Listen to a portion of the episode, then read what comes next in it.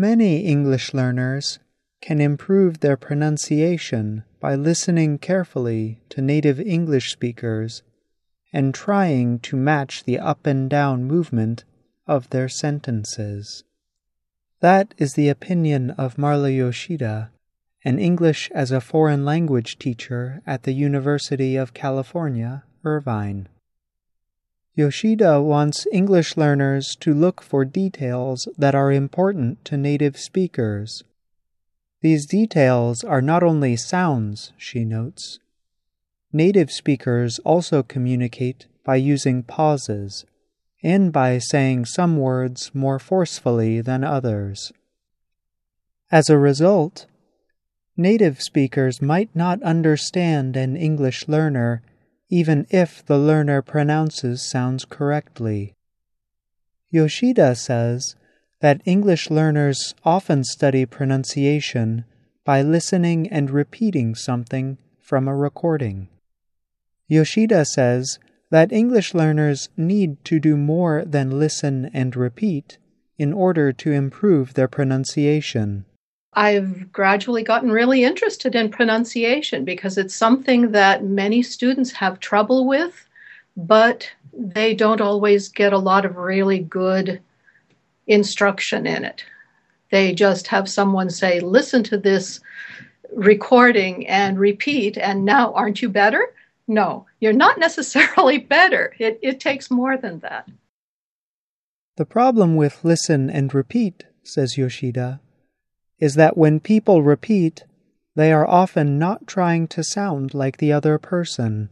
You think that when students are repeating after the teacher or whatever, they're trying to sound exactly like that person, but they're not. The sounds that you hear go into your brain, and your brain interprets them or filters them through the sound system of your own language. And what your brain ends up understanding is not everything, it's not what the speaker intended. So you have to try to get past that filter and hear all of the details that are important to someone else. So you have to try to duplicate what the person is saying. What details should you try to copy when you listen to an English speaker? Among others, the important details include pauses or breaths, which words to emphasize or give special attention to, and intonation, the up and down movement of your voice as you speak. English speakers, in particular, use a broad range of up and down movements in their voices. These movements can be difficult for English learners to recognize and understand. Native English speakers might have difficulty understanding English learners when learners use a narrow range of their voice. In other words, native speakers have fewer vocal restrictions when they are speaking. English learners also may use intonation patterns that are different from those in standard English. Studying how native speakers use intonation will help English learners better understand what native speakers do with their voices. If English learners want to start improving their pronunciation, Yoshida suggests that they do an activity called shadowing. Shadowing means finding a, a short uh, audio or video clip that you like.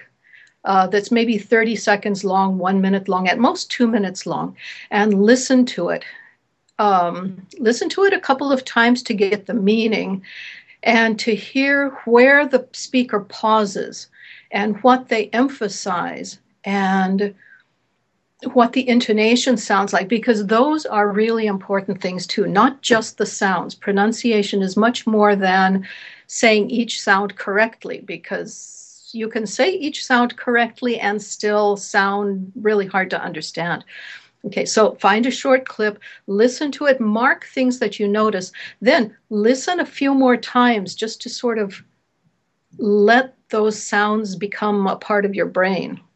And then start imitating and imitate trying to sound exactly like that person. Here is a short example of what a shadowing activity could look like. The example comes from Martha Kolln's book Rhetorical Grammar. One of the most important aspects of your expertise with sentences is your sense of rhythm. Listen to the sentence several times. Then try to mark the intonation of the voice. Listen for emphasized words. One of the most important aspects of your expertise with sentences is your sense of rhythm. In the sentence, you can hear that some syllables are emphasized, while others are not. Overall, the voice falls after important syllables, notably at the end of the sentence. English sentences often emphasize words at the end of a sentence, the place where you usually find new information. The next time you are reading and listening to a story, try to mark the patterns of intonation that you hear. Remember, all our stories have audio, so you can print the story and do a shadowing exercise while listening to the story. Give shadowing a try and let us know how it works for you. I'm John Russell.